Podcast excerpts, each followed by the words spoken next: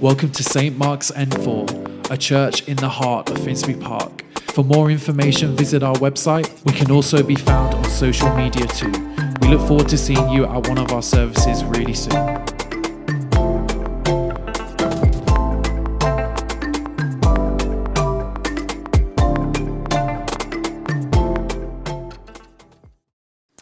Um, this morning, I want to start with a really, really simple question, and uh, feel free to raise hands, but it's this How many of you know things that you should be doing, but that has not stopped you from doing them? Everyone's just felt a little guilty. I'll say it one more time because here's the thing everybody really should be raising their hands. How many of you know things that you should not be doing, but in fact, you still do them? dude, you're like the most perfect person in the world if you haven't raised your hand. And the reason I ask that is because the, the, more and more I've been thinking is that society over the years, and what's happened is that we, we're, we're in a society where we think we can do it ourselves. We're in a society where we think we have enough. We have society where we think if we just have the right relationships, then my life will be fulfilled. And for those you who don't know, um, for the last two weeks, I've, I've been on holiday. And um, the first week, we went to a place called Hampshire, uh, which is a really special place to me. And me and my friend Tom, we decided to do this walk.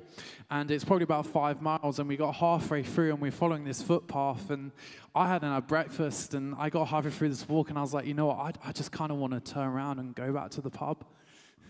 And, um, and but the thing is, is we, we realized we were halfway through this walk, and uh, to be honest, like uh, we, we couldn't necessarily turn back. So I said, I, I, said to Tom, I said there must be a quicker way, and so we kind of knew the area, and so instead we said what we'll do is like we'll come off this footpath and we'll directly walk across this field.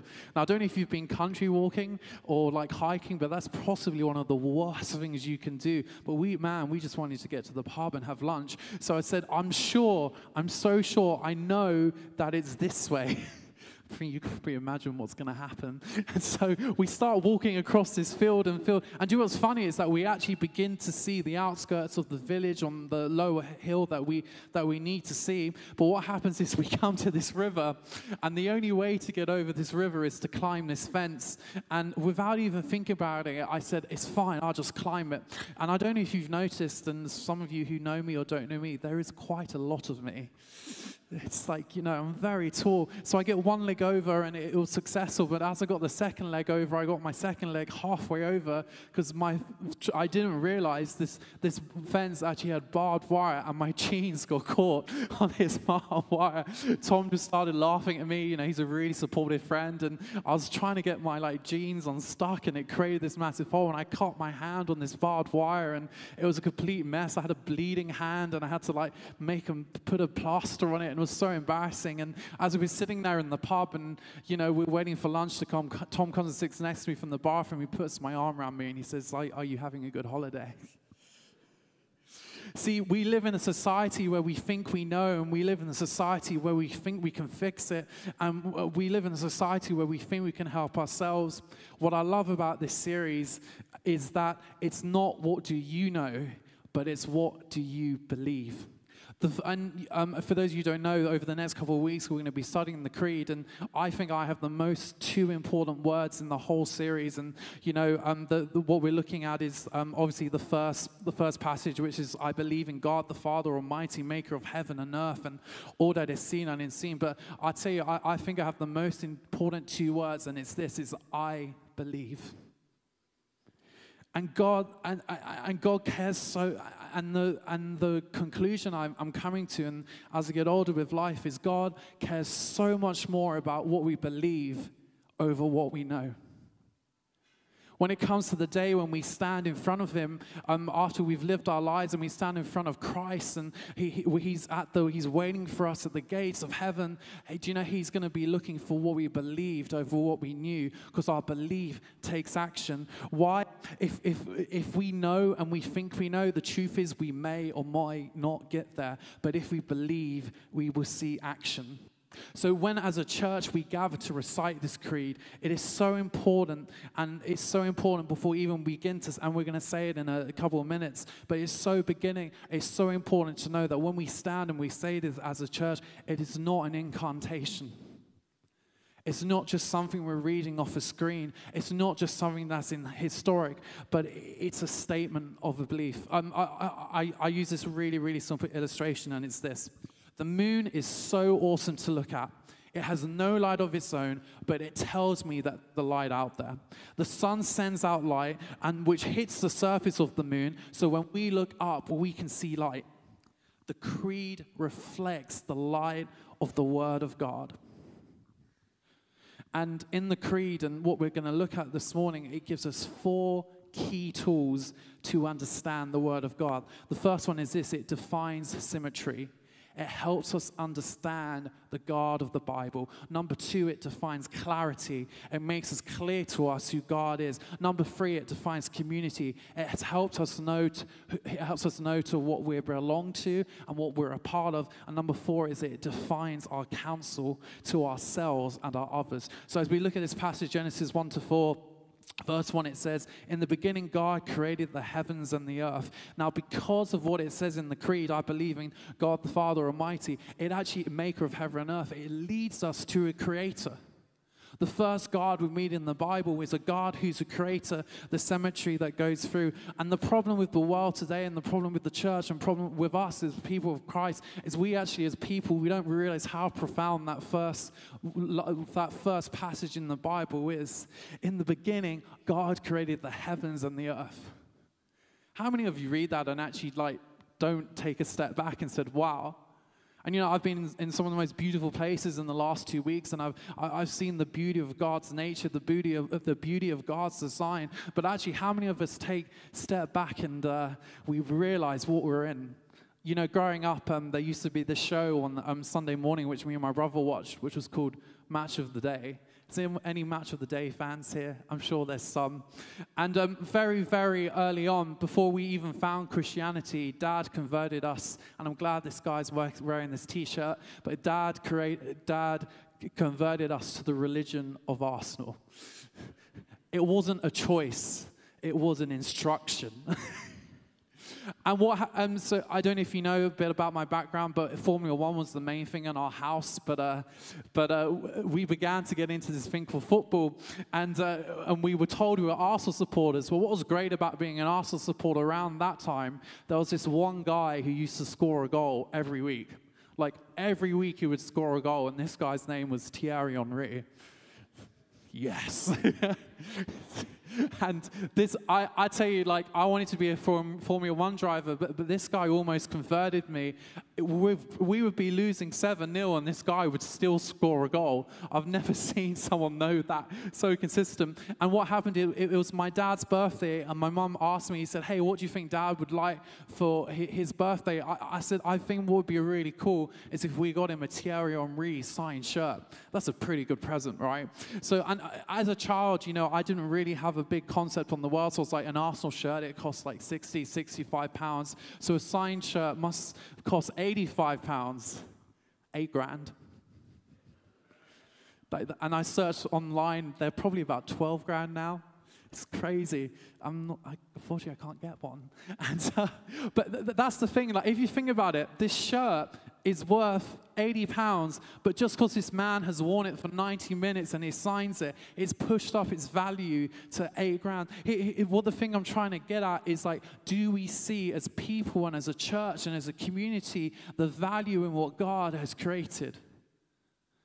It's so, you know, this morning I was coming back from the gym and I, I, was, I was getting stuff from Starbucks and I was just, I was just like, it's crazy that we do this.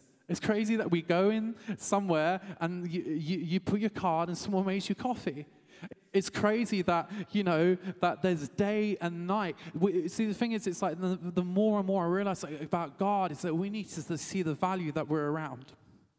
What I love is that in this passage, we not only meet a God who is infinitely powerful, but we meet a God who is deeply personal. He didn't just create the heavens and the earth to show off his power, flex his muscles. For what he actually did, he created the heavens and the earth so that we would come and embrace him, that we would come to be with him. In verse 2, it says this it says, Now the earth was formless and empty, darkness was over the surface of the deep, and the Spirit of God was hovering over the waters. So often we make this mistake, and it's this we pray that God gives us clarity. We have tricky situations, we have tricky circumstances going on. We pray that God gives us clarity, but the truth is this morning is that God is clarity. You know, back to the creed, we speak of a God who is seen. Point two is this is clarity. For those of you who don't know, um, I'm a massive Chronicles of Narnia fan.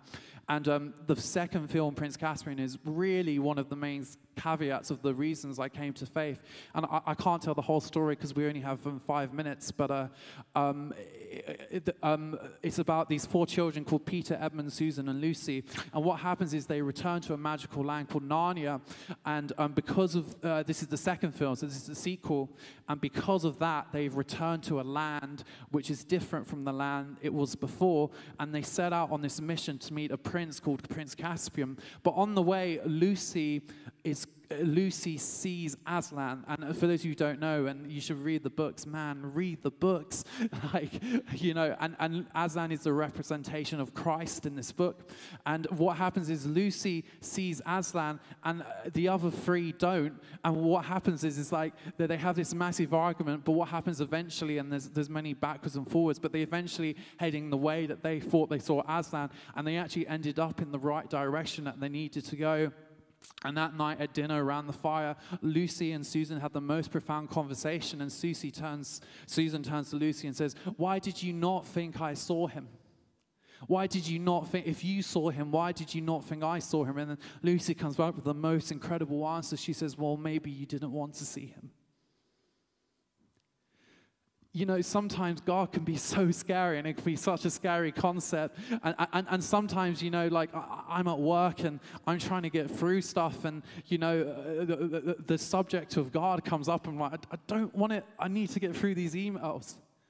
But we need to see that God is clarity. And it's so important. For, for, um, it's so important as a church and as a people of God to recognize His presence. It's not about just coming to church every Sunday and just sitting down. We sing the fast song, we sing the slow song, we do the offering, we, we, we, we, we do the communion, we hear, this, we hear the sermon, we have a piece of cake and go home. But we are here for the sole purpose of recognizing his presence. We read in verse 3 God said, Let there be light. Um, and let there and there was light. This is so important for a church to understand, and it, it, may even be too straightforward to understand, but as humans with our imperfections, we miss it. Um, you know, earlier we talked about a God who's infinitely powerful, but is deeply personal. But what sometimes happens is that we ourselves, we get in the way, we fail to understand that we belong to a God who brings light. Point three is this it's community. Now, and the reason point three is community, because instead of belonging to a God of light, what we've done and as society and as people of God is that we try to create, and I'm guilty of this, we try to create our own communities who can bring us the same light. How often have we tried to seek fulfillment from a broken relationship? So often we try and seek fulfillment from a broken world. So often we try and seek fulfillment from a broken governance, and the truth is, is that we end up more hurt. And then what happens is because of uh, the, the because of the effect of that is we actually end up further away from God's light. God said, "Let there be light," and there was light. There was no conditions. There was no rules. There was no politics. There was no race. There was no gender. God said, Let there be light and there was light. And my life's mission and, uh, uh, and what I'm trying to do, and uh, even though I might be failing every day, but, but my prayer is that people of the earth would know that they have access to this light. Because with God's light, we know that there's a light that won't go out. There's a light out there which won't break. It won't let us down. And more importantly, it'll keep the dark away. And what I love about the creed and what we're going to study over the next couple of weeks, and uh, He's a God who's in the scene, the creed brings God's light. Over the stretch of time, communities, churches, movements, you know, it, it, it, go it goes back to the Greeks, and um, moments have declared their belief in God the Father so that the light of God was an infinite alternative to a temporary culture. They gathered so that they would declare the light of God was an infinite alternative to a temporary culture. The creed cries out community because of the history it has. Here's the thing it's not something you know. When we say this creed, it's not something we do every week, but what it is, it's, it, it cries community because it's something to be a part of let's just not saying this, but let's begin to spread the, the light of God throughout our community. I, I really quickly do a cheeky plug, and um, Leo mentioned it earlier, but um, next Sunday night, we, we're starting this evening service. Now, there could be several reasons for doing this, but the number one reason is this, is that we want to begin to reach out to a community that hasn't been touched. So, as a statement of belief, I really encourage you to come along because, you know, my prayer is that we wouldn't just be a, a, a, um, a place of meeting in a building, but we would go out as a building that would meet with people. And four of this is uh, it's counsel. God saw the light was good and he separated the light from the darkness. Going back to the creed, if you believe in a God who is almighty and is in the seen and in unseen, this is going to affect the way you counsel yourself. In this passage, we read of a God who separates light from darkness. Now, just think for a second, think of the power that gives us against sin. Think of the power that gives us against hurt. Think of the power that gives us sorrow. Think of the power that gives us against disappointment. If we believe in a God who separates light from darkness, we also believe that He has forgiven us from sin. Believing in this actually leads us to who He is. See, and the thing is, and I kind of made this decision when I became a Christian back in 2013. But see, the thing is, it's like I, I don't just want to know or believe in an idea of God. I just don't want to know a God who's a character from a book. I, I don't want to know a God who's, who, who, who's, who's, who's written on a page, but I want to know a God who's real. We all come to church every Sunday, right? And like, wouldn't it be great if we encountered a God who was real? And the crazy thing is, is this, it's like only belief. And so often people, uh, people mistake it. And why I stress the importance of it, regardless of how old or how young you are, just simply knowing church does not believe you have belief in church because only belief in God leads us to forgiveness. Only belief in God leads us to Him. I, I love the verse in Romans, and I, I, just read it really quickly. Romans uh, 10, verse 9 to, uh, sorry, Romans 10, verses 9 to 10, it says this If you declare with your mouth Jesus is Lord and believe in your heart that God raised him from the dead, you will be saved. For it is with your heart that you believe and are justified, and it is with your mouth that you profess your faith and saved. If you believe in the forgiveness of sins, then you don't run and hide from the forgiver. You run to him. If you believe in the forgiveness of sins, you don't carry the weight of guilt on your shoulders. You don't carry the weight of depression on your shoulders. You don't carry the weight of mental health on your shoulders. But what you do with the alternative and the glorious alternative is that we run into the arms of Christ belief, it brings the action of forgiveness. And that's basically the fundamental of Christianity if you, if you really want to stretch into it. We're actually here because we have been forgiven. You know, back in 2013, um, I, just very, very quickly, um, you know, I, I, became a Christian and, and, and I was. Um, I was at university for about a year and a half, and I tell you, my life was completely off the rails basically the only reason I went to this alpha course was because I was so tired and I kind of was just think if I go to a church then possibly I can sleep in a corner and get away with it. It's, it was more it was more so that I could go to it and say oh I've got a plan so I wouldn't have to go to another party. And, uh, and I sat there for four weeks and I was like this is really nice if it was true. Week two this was really nice if it was true. Week three this is really nice if it's true. Week four we did why did Jesus die for us And hearing the gospel and hear, hearing that there was a man who, who, who not only created me, he died for me. So that one day simply I would look at him and say, God, I just want to be in your arms. So many of us are running away instead of running to him. But what I'd love this morning is to offer you an invitation to run to him. And maybe that's for the first time, and that's amazing for the thousandth time, because the truth is, every day I have to run to Him at some point because I'm not perfect. I fail, I suck, you know.